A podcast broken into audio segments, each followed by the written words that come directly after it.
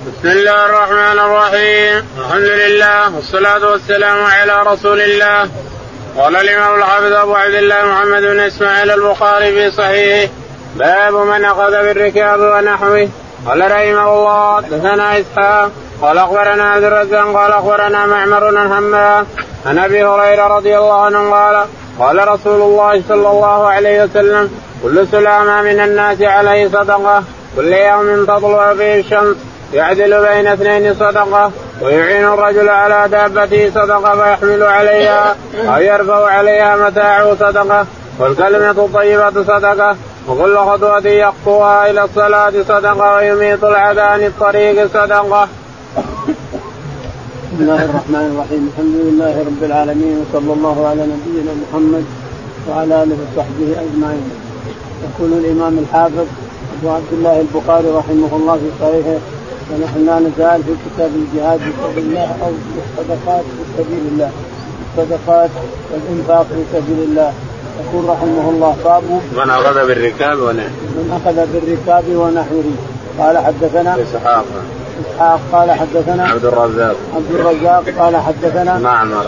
معمر عن الزهري قال آه معمر عن همام بن منبه. عن همام أيوه عن همام بن منبه عن أبي هريرة. بن منبه عن أبي هريرة رضي الله تعالى عنه قال قال رسول الله صلى الله عليه وسلم كل سلامة من الناس عليه صدقة. يقول الرسول عليه الصلاة والسلام كل سلامة يعني كل عرق كل مفصل عليه من بني آدم صدقة. أنت بيك 360 مفصل لك أن تعطي كل مفصل صدقة كل يوم. تعطي كل مفصل صدقة كل يوم. والصدقات كثير أنواع الصدقات كثير لله الحمد والشكر. سلامك على أخيك رد السلام تسميد العاطف.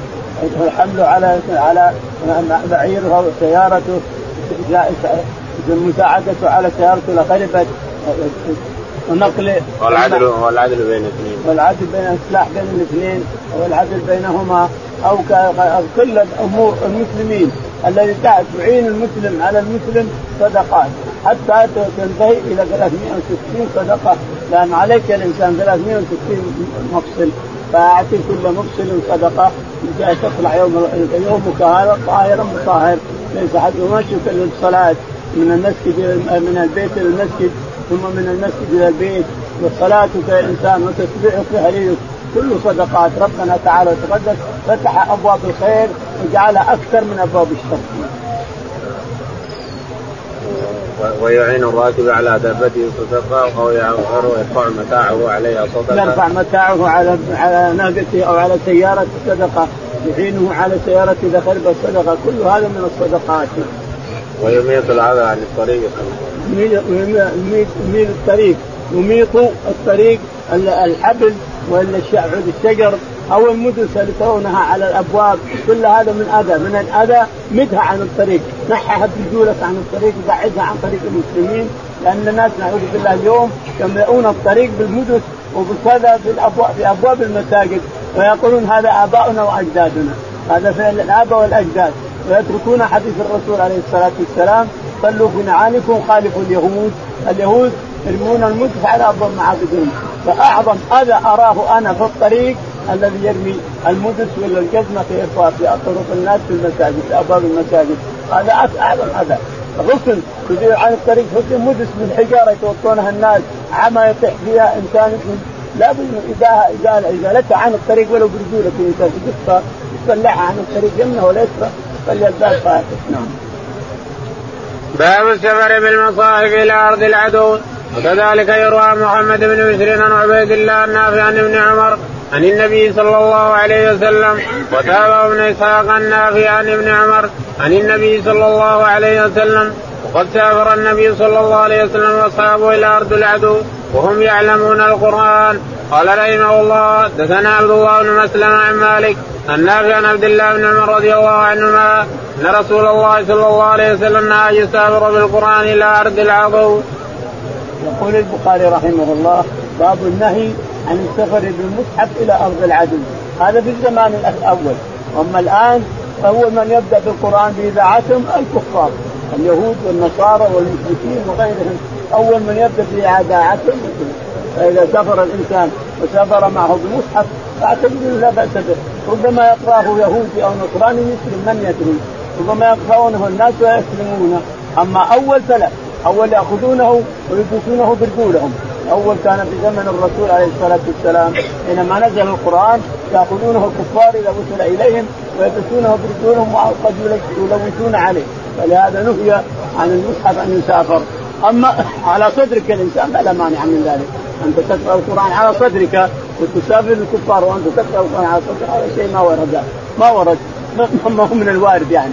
الوارد المصحف اللي بين يدينا هذا اللي بين الدفتين اولا كان ممنوع أن تسافر به إلى الكفار لأنهم يلوثونه.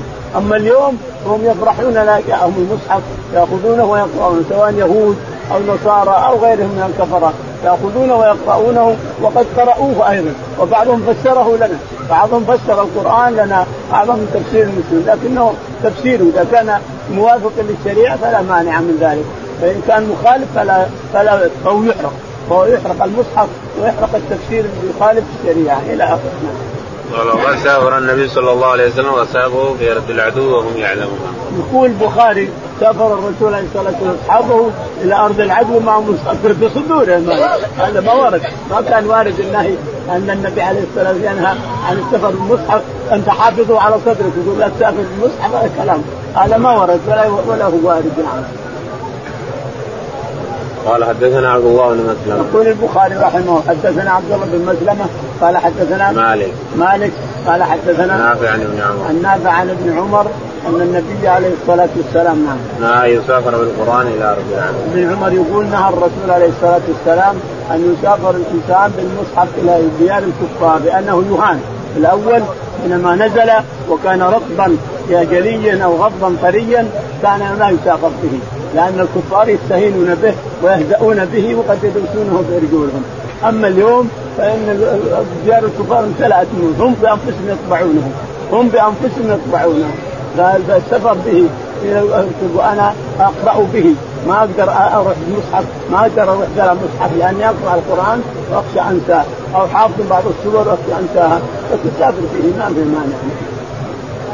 باب التكبير عند الحرب قال رحمه الله حدثنا عبد الله بن محمد قال حدثنا سفيان عن أيوب محمد عن أنس رضي الله عنه قال صبح النبي صلى الله عليه وسلم خيبر وقد خرجوا بالمساء على أعناق فلما راوا قالوا محمد والخميس محمد والخميس فلجأوا إلى الحزن فرفع النبي صلى الله عليه وسلم يديه وقال الله أكبر قربت خيبر إنا إذا نزلنا بساحة قوم فساء صباح المنذرين وصبنا عمرا فطبقناها فنادى منادي النبي صلى الله عليه وسلم إن الله ورسوله ينهيانكم عن لحوم الحمر فوفيت القدور بما فيها. تابعه علي عن سفيان. رفع النبي صلى الله عليه وسلم يديه. يقول البخاري رحمه الله باب التكبير عند الحرب. التكبير عند الحرب عند ابتداء الحرب. يكبر المسلم والجيوش المسلمة عندما يبدأ الحرب يغيرون على الكفار الصف الصف يكبرون. أحيانا تكبيرة واحدة وأحيانا كل واحد يكبر على على نفسه إلى آخره. الشاهد يقول البخاري رحمه الله حدثنا عبد الله بن محمد. عبد الله بن محمد قال حدثنا سفيان. سفيان. عن أيوب. عن أيوب قال عن محمد بن سيرين. عن محمد بن سيرين عن أنس بن مالك. عن أنس رضي الله تعالى عنه أن النبي عليه الصلاة والسلام لما صبح خيبر كبر قال الله أكبر إنا إذا نزلنا بساحة قوم فساء صباح المنذرين خرج اليهود معهم سلاحهم معهم المساحي والمكاتل الجبلان يحدثون الأرض فرأوا الرسول عليه الصلاة والسلام فقالوا محمد والخميس محمد والخميس فهربوا إلى حصونهم وحصل ما حصل نعم. قال تابعه علي عن سفيان رفع يقول البخاري تابعه علي بن المدينة عن سفيان نعم. قال انس يقول فطبقنا خمرا فنادى منادي النبي صلى الله عليه وسلم. يقول انس بقيه القصة؟ بقيه خيبر يقول انس رضي الله تعالى فلما استولى الرسول على وجد الصحابة رضي الله عنهم حمر وكانوا جياع فأخذوها حمر اليهود حمر الأهلية فطبخوها بالقدور لما طبخوها قال الرسول عليه الصلاة والسلام ما هذه النيران وما هذا اللحم؟ قالوا الحمر هي. قال أوه أوه حرام حرام حرام. اكسروها واكسروا القدور. قال يا رسول الله القدور يقتلها أحسن. اغسلها وتبقى لأنها مال لكن نقطع الاوف فوقها واغسلوا القدور. ولا قال اكفوها وكسروا القدور. لكن قالوا يا رسول الله قدور حديد مال ما يمكن نعدمه. لكن نكفيها ونغسل القدور. قال أو اكفوها وغسلوا القدور.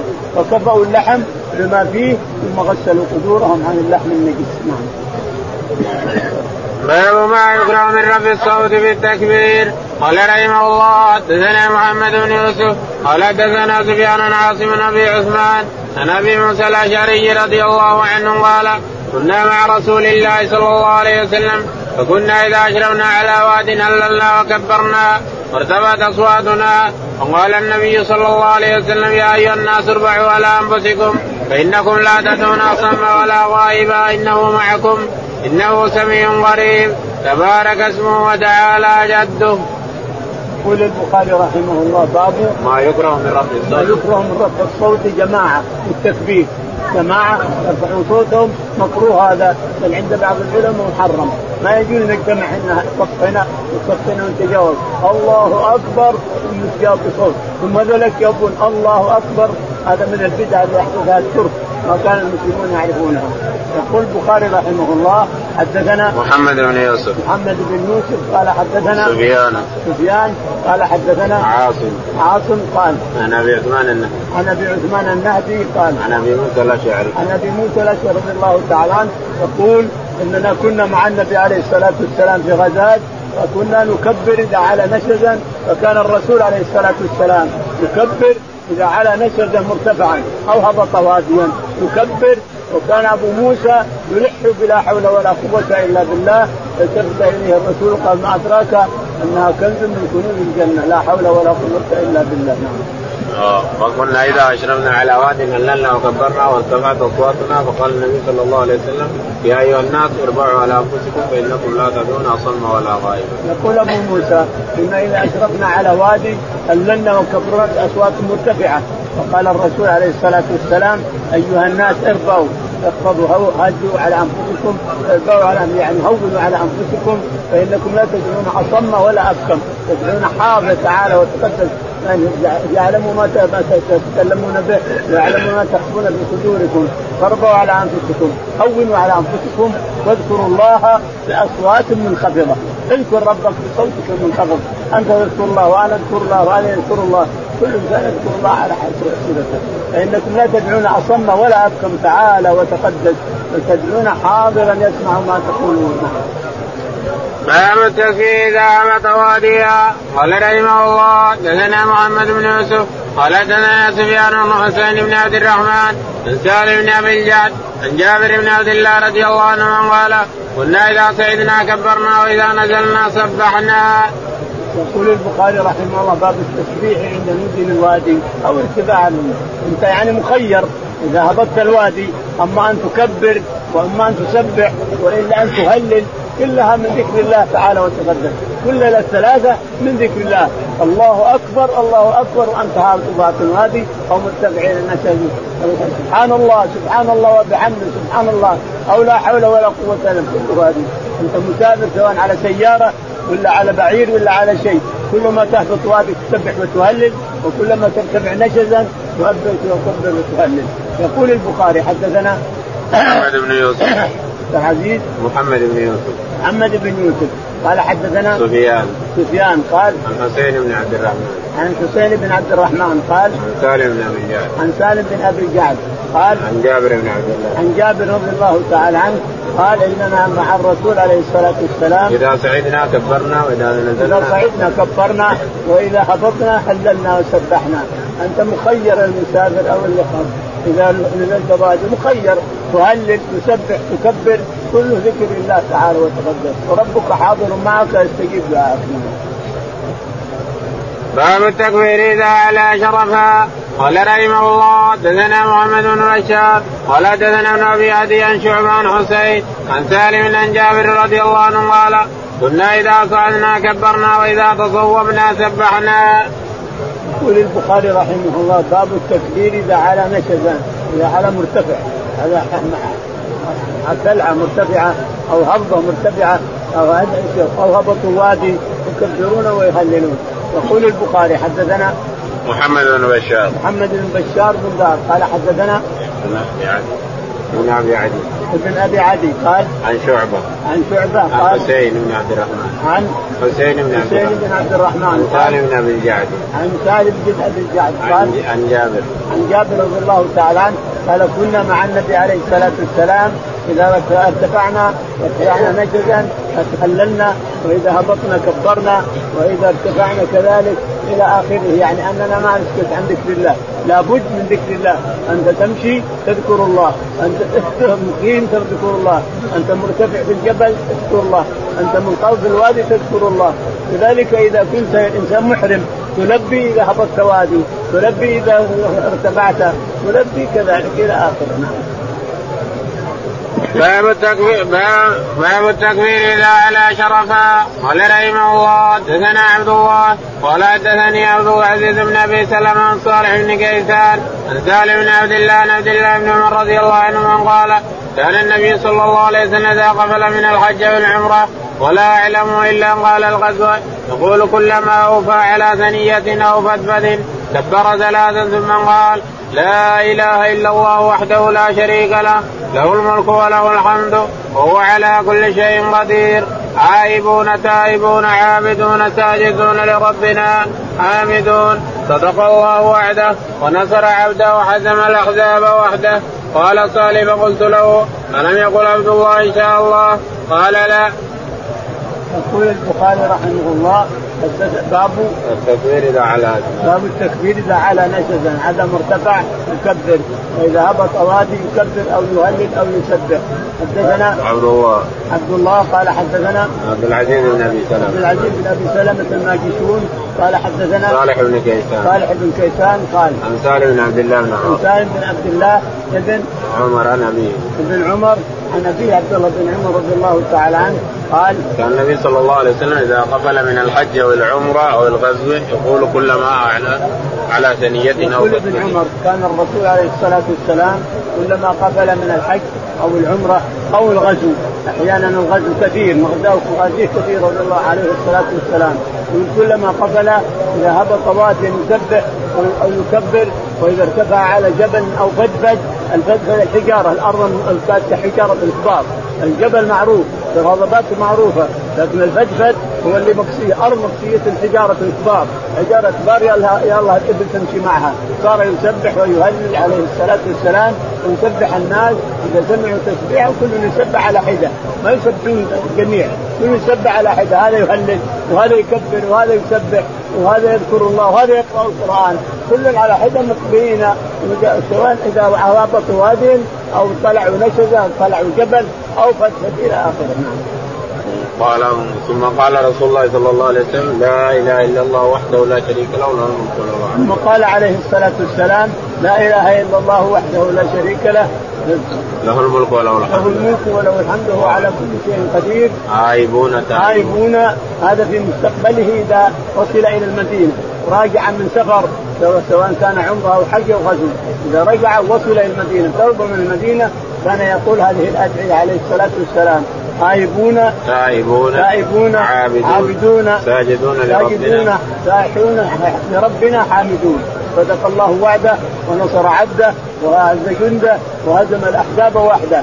ثم يذكر بقية الحديث وهو اللهم رب الرياح وما خلق رب السماوات وما علت رب الأرضين وما أظلت رب السماوات وما أظلت ورب الأرضين وما أقلت ورب الرياح وما ذرت. كل جارا عن شر خلقك ي- أو أن ي- ي- يظلمني أحد أو أن ي- يقوى علي إلى آخره.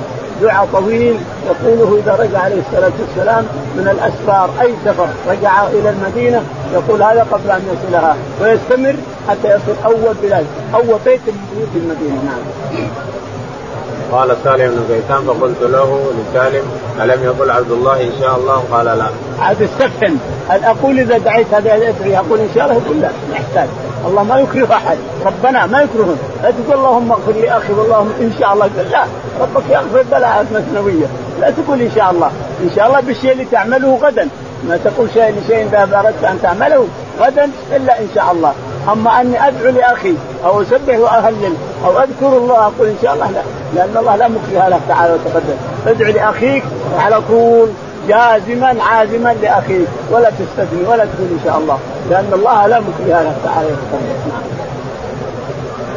باب يكتب للمسافر مثل ما كان يعمل في الإقامة. قال رحمه الله حدثنا مطر بن الفضل قال حدثنا يزيد بن هارون قال حدثنا العوام قال حدثنا إبراهيم أبو إسماعيل السكسكي قال سمعت أبا برده والصحابة هو ويزيد بن أبي كبشة في سفر فكان يزيد يصوم في السفر فقال له أبو برده سمعت أبا موسى رضي الله عنه مرارا يقول قال رسول الله صلى الله عليه وسلم إذا مرض العبد أو سافر كتب له مثل ما كان يعمل مقيما صحيحا. يقول البخاري رحمه الله باب يكتب للمسافر مثل ما كان يكتب للمسافر والمريض ما كان يفعله إذا كان صحيحا. يعني ما كان يفعل صحيحا يكتب له إذا مرض يكتب له إذا سافر هذا فضل من الله ومنه وكرم على عباده الضعفاء المساكين. مرضت يكتب لك جميع عملك كنت تعمله كأنك تعمل الآن. وأنت على فراشك يكتب لك عملك كله. أو سافرت الإنسان لازم المسافر ينقص له صلوات ينقص له أذكار ينقص له تلاوة قران كل ما كنت تفعله وأنت مقيم يكتب لك في سفرك ويكتب لك في مرضك وأنت مريض الإنسان. يقول البخاري رحمه الله حدثنا مطر بن الفضل. مطر بن الفضل. قال حدثنا يزيد بن هارون. يزيد بن هارون. قال قال حدثنا عوام بن حوشب. عوام بن حوشب. قال حدثنا إبراهيم أبو إسماعيل السكسكي. إبراهيم أبو إسماعيل السكسكي. قال قال سمعت أبا بردة وصاحبه هو ويزيد بن أبي كبشة. يقول سمعت أبو بردة يقول وصاحبه هو يزيد بن أبي كبشة. ومعه يزيد بن أبي كبشة. يقول انه كان يصوم. فكان يزيد يصوم في السفر. وكان يزيد يصوم في السفر.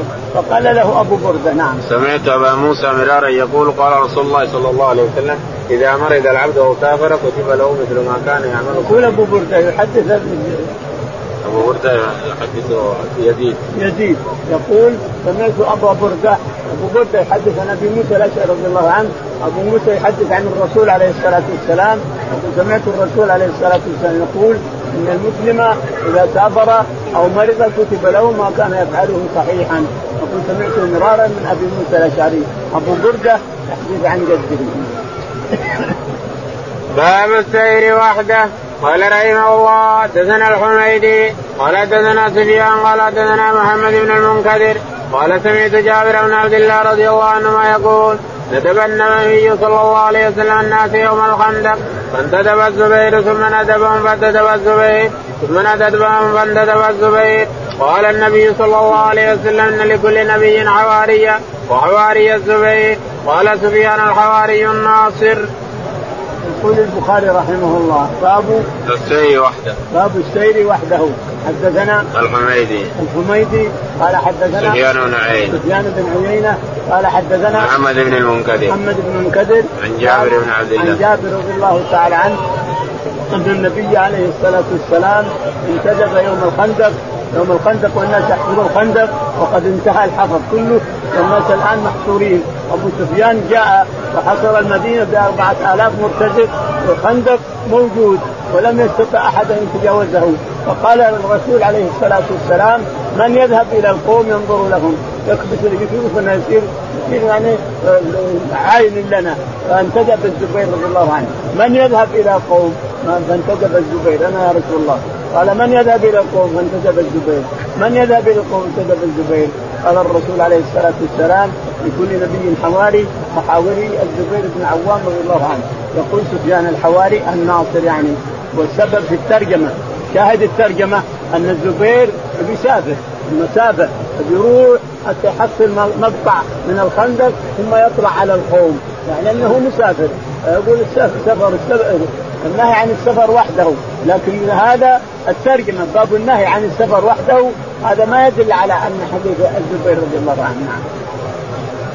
قال رحمه الله. باب النهي. عن السفر وحده كذا؟ لا باب السير وحده. آه باب السير وحده باب السير ولا قال النهي اذا باب السير وحده.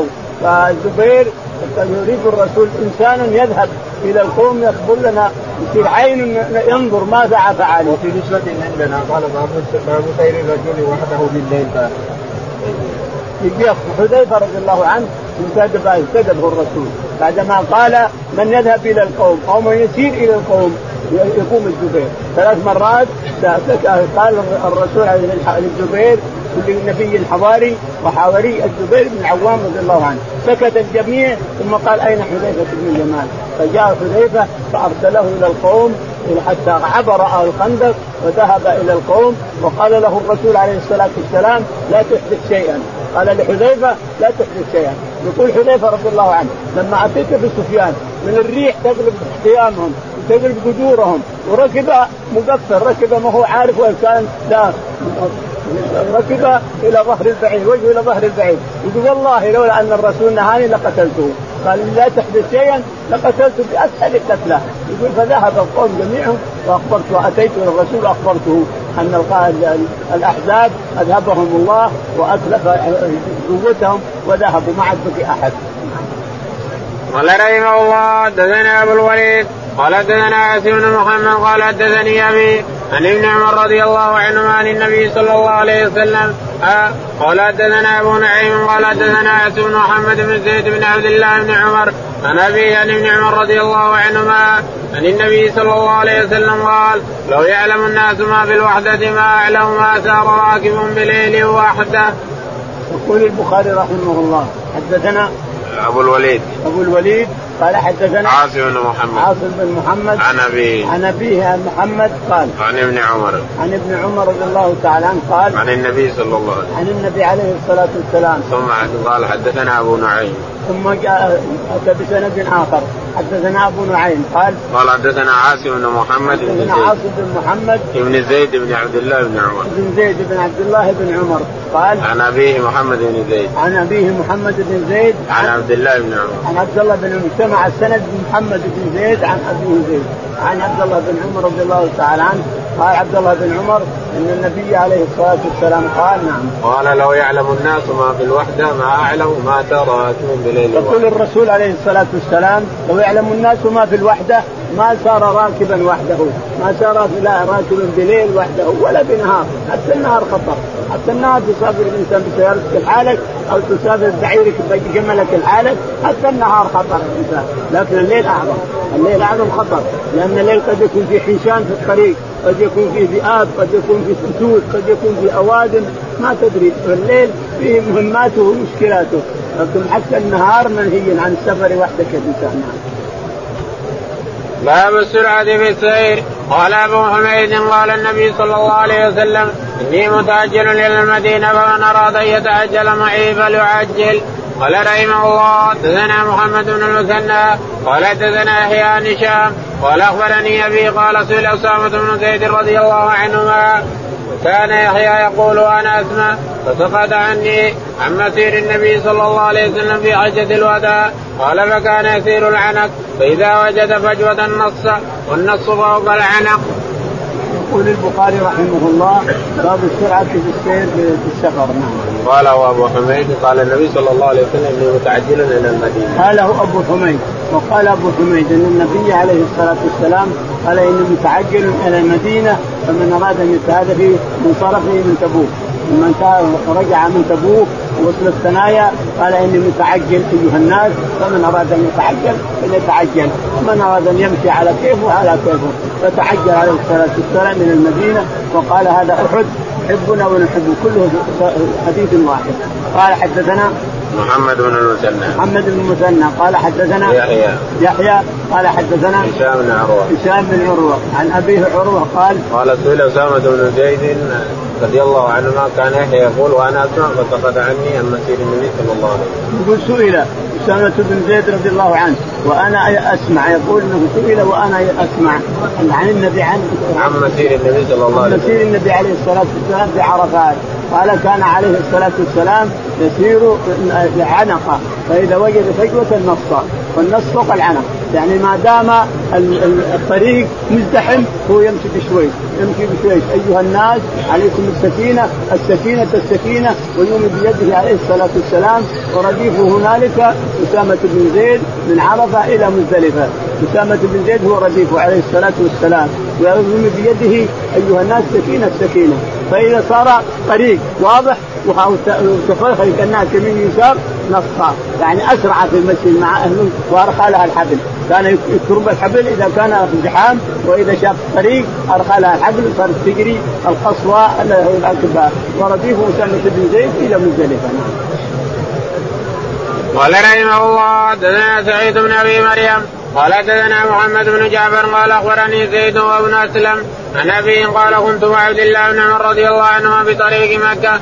فبلغوا عن سفية من ابي عبيد شدة وجع فاسرع السير حتى إذا كان بعد غروب الشمس ثم نزل وصلى المغرب والعتم يجمع بينهما وقال إني رأيت النبي صلى الله عليه وسلم إذا جد به السير اخر المغرب وجمع بينهما. يقول البخاري رحمه الله باب تابع للباب السرعة حدثنا؟ آه، سعيد بن أبي مريم. سعيد بن أبي مريم. قال حدثنا؟ محمد بن جعفر. محمد بن جعفر. قال حدثنا؟ زيد بن أسلم. زيد بن أسلم. عن أبيه. عن أبيه أسلم. يقول ان الرسول كان إذا جد به الشيء اخر المغرب إلى العشاء واخر الظهر إلى العصر. إلى اخره هذا جائز. لكل مسافر جائز أن يفعل هذا. إذا جد بك السير أو كنت أنك ماشي فلك أن تؤخر المغرب إلى العشاء وتؤخر الظهر العصر. أو تقدم العشاء مع المغرب أو تقدم العصر مع الظهر. جائز هذا كله. قال رحمه الله حدثنا عبد الله بن يوسف. قال أخبرنا مالك عن سمي مولى أبي بكر عن أبي صالح عن أبي هريرة رضي الله عنه أن رسول الله صلى الله عليه وسلم قال السفر قذة من العذاب. يمنع أحدكم نومه وطعامه وشرابه فإذا قضى أحدكم نعمته فليعجل إلى أهله. يقول البخاري رحمه الله باب تابع للباب. تابع. حدثنا عبد الله بن يوسف. عبد الله بن يوسف. قال حدثنا مالك. مالك قال عن سمي مولى أبي بكر. عن سمي مولى أبي بكر بن عبد الرحمن بن الحارث بن هشام قال عن أبي صالح. عن أبي صالح السمان قال عن أبي هريرة. عن أبي هريرة رضي الله تعالى عنه قال النبي صلى الله عليه وسلم قال السفر قطعة من العذاب. يقول ابو هريرة إن النبي عليه الصلاة والسلام قال السفر قطعة من العذاب. نعم صدق عليه الصلاة والسلام. نعم السفر قطعة من العذاب. ما ما تحط أكل على كيفك ولا شرب على كيفك ولا نوم على كيفك. قطعة من العذاب لا شك أنه قطعة من العذاب. حتى ولو قريب حتى لو عرفة. تحج من مكة الإنسان إلى عرفة. حصل ما ذكر الله تعالى وتقدس. لا إلا بشق الأنفس. يعني حتى ولو قريب يعني. السفر قطعة من العذاب حتى لو قريب. الشاهد أن الإنسان يقول الرسول عليه الصلاة والسلام إذا سافرت فعجل انتهاء السفر. فإذا قضى أحدكم نحمته فليعجل فإذا قضى أحدهم شغله ونحمته فليعجل الرجوع إلى أهله يستريح لأن السفر لا شك أنه قطعة من العذاب. باب إذا حمل على فرس براءة باع قال رحمه الله دثنا عبد الله بن يوسف قال أخبرنا مالك عن نافع عن عبد الله بن عمر رضي الله عنهما ان عمر بن الخطاب حمل على فرس في سبيل الله فوجده يباع واراد أن يبتاعه فسأل رسول الله صلى الله عليه وسلم فقال لا تبتع ولا تعد في صدقتك. يقول البخاري رحمه الله باب إذا رأى فرسا إذا حمل على فرس إذا حمل يعني أركب إنسان فرسا في جهاد سبيل الله ثم وجدها تباع لا يرجع فيها. هذا تكرر أكثر من ثلاث مرات أو أربع مرات.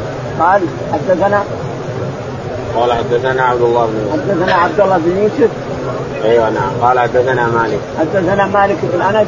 قال حدثنا نافع عن ابن عمر. نافع عن ابن عمر. أن عمر بن الخطاب حمل على فرس. أن عمر رضي الله تعالى عنه حمل على فرس يعني أركب رجلا فرسا أعطاه إياه قال يا فلان خذ هذه الفرس اركبه وجاهد في سبيل الله. فأخذها الرجل والظاهر أنه ذهب إلى الجهاد وجاهد في سبيل الله ثم رجع ثم أنزلها السوق تباع. فرأى عمر رضي الله عنه تباع. فقال لعله يبيعها فذهب يستكتب الرسول عليه الصلاة والسلام يا رسول الله إني حملت على فرس من سبيل الله ورايتها الآن تباع. قال اشتريها قال لا لا ترجع في هبتك وهبتها لرجل خلاص لا ترجع فيها قال رحمه الله حدثنا إسماعيل قال حدثنا مالك عن زيد بن أسلم عن أبيه قال سمعت عمر بن الخطاب رضي الله عنه يقول عملت على فرس في سبيل الله فأبتاعه أو فاضاه الذي كان عنده فأردت أن أشتريه وظننت أنه باعه برخص فسألت النبي صلى الله عليه وسلم قال لا تشتري وإن بدرهم فإن العائد في هبتي كالكلب يعود في قيئه. يقول البخاري رحمه الله حدثنا إسماعيل بن أبي أويس إسماعيل بن أبي أويس قال حدثنا مالك. مالك بن أنس خاله. قال حدثنا زيد بن أسلم. زيد بن أسلم عن أبيه. عن أبيه أسلم عن عمر رضي الله تعالى عنه أنه قال حملت على فرس في سبيل الله. يعني أعطاها. أعطى الفرس رجل يركبها يسافر عليها ويقاتل في سبيل الله عليها. ثم بعد ذلك ذهب الرجل وقاتل في سبيل الله ثم رجع بالفرس وأدخلها السوق. أراد أن يبيعها في السوق. فرآها عمر تباع فكان قال لعله يبيعها برخص فذهب اولا يستفتي الرسول عليه الصلاة والسلام. قال له الرسول لا ترجع بهبتك فإن الراجع بهبتك كالكلب يعود في قدر انت أعطيتها لوجه الله اتركها لوجه الله إلى يوم القيامة. لا ترجع فيها. باب الجهاد بإذن الأبوين. قال رحمه الله حدثنا آدم. قال حدثنا حبيب بن أبي ثابت. قال سمعت أبا العباس الشاعر وكان لا يتهم في حديثه. قال سمعت عبد الله بن عمرو رضي الله عنهما يقول جاء رجل إلى النبي صلى الله عليه وسلم فاستأذنه بالجهاد فقال حي والدا قال نعم قال ففيهما فجاهد. يقول البخاري رحمه الله باب الجهاد بإذن الأبوين. حدثنا آدم بن أبي حكم بن أبي آدم بن أبي اياد قال حدثنا شعبة. شعبة. قال حدثنا حبيب بن أبي ثابت. حبيب بن أبي ثابت. قال وقال سمعت أبا العباس الشاعر. قال سمعت أبا العباس الشاعر واسمه السائب. يقول وكان غير متهم. ما أدري ليش كان غير متهم. إمام ثقة حافظ. إمام ثقة حافظ. يقول أبو العباس الشاعر اسمه السائب. فقال سمعت عبد الله بن عمرو بن العاص. سمعت عبد الله بن عمرو بن العاص يقول إن النبي عليه الصلاة والسلام جاءه رجل وقال يا رسول الله نريد الجهاد في سبيل الله. قال ألك ابوان قال نعم. قال فيهما فجاهد. فيهما فجاهد. نعم. يعني جهادك عند ابويك ونظرة إلى ابويك أفضل من الجهاد في سبيل الله. خدمتك لابويك أمك أو أبيك أو أحدهما أفضل من الجهاد في سبيل الله، ينبغي هذا أن يقال الحديث هذا للشباب اليوم اللي يذهبون أفغانستان وأنتم له ابهم أو له ام مشتاقة إلى خدماته أو يذهب إلى كذا يذهب إلى كذا، لا يمكن للمسلم أن يذهب يجاهد إلا بإذن الأبوين إذا كانوا موجودين أو كان أحدهما، لازم يستاذنه، لأن نظرة نظرة طالع دمك الإنسان بساعة ترفع درجات، ترفع فيها درجات. باب ما قيل في الجرس ونحوه في أعناق الإبل. قال رحمه الله حدثنا عبد الله بن يوسف قال أخبرنا مالك عن عبد الله بن أبي بكر عن عباد بن تميم أن أبا بشير الأنصاري رضي الله عنه أخبره أنه كان مع رسول الله صلى الله عليه وسلم في بعض اصاره قال عبد الله سبت انه قال والناس مبيتهم. فأرسل رسول الله صلى الله عليه وسلم رسولا الا يبقين في رقبة بعير قلادة من وتر أو قلادة إلا قطعت. يقول البخاري رحمه الله باب ما قيل في الجرس ما قيل في الجرس والقلاده يقول حدثنا عبد الله بن يوسف. عبد الله بن يوسف. قال حدثنا مالك. مالك قال عن عبد الله بن أبي بكر. عن عبد الله بن أبي بكر قال عن عباد بن تميم. عن عباد بن تميم قال عن أبي بشير الأنصاري. عن ابي بشير الأنصاري رضي الله عنه قال أنه كان مع رسول الله صلى الله عليه وسلم في بعض أسفاره. يقول إنه كان مع الرسول عليه الصلاة والسلام في بعض أسفاره وكان في بعض القوم معلق جرس أجراس في البعارين علشان تسرع. إذا تمشي تمشي الابل بسرعة وتسرع بسرعة. فنهى النبي عليه الصلاة والسلام قال يبقين برقبه بعير وتر الوتر المصير الذي ما بعد نشف. مصير ما نشف لكنه يلين يدبغ علشان لا يابس يصير ناشف. بحط في القوس فإذا أذاب أخذوه حطوه على البعير عن العين. ما تجيها العين خلاص. هذا المصير رمى ألف سهم. فلا يجيها العين. كيف ألف سهم تجيها العين؟ ما يمكن. فهذا معتقد معتقد الكفار. فقال الرسول عليه الصلاة والسلام لا يبقين وتر قلادة في جمل أو ناقة أو أي شيء ولا جرس إلا قطع هذا وهذا. هذا السؤال هنا للاجراس اللي فيها, فيها مصالح شرعية؟ إذا ثبتت اليوم ثبت اليوم أن فيها مصالح شرعية من جرس الباب جرس التلفون وجرس الساعة هل هذا مباح؟ تقول نعم الآن فيها مصالح شرعية. اجمع الناس على أنها مصالح شرعية ولا ينكرها أحد، الجرس ما أحسن من كونه يصوت يا فلان يا بعيد، يضرب الجرس من فلان.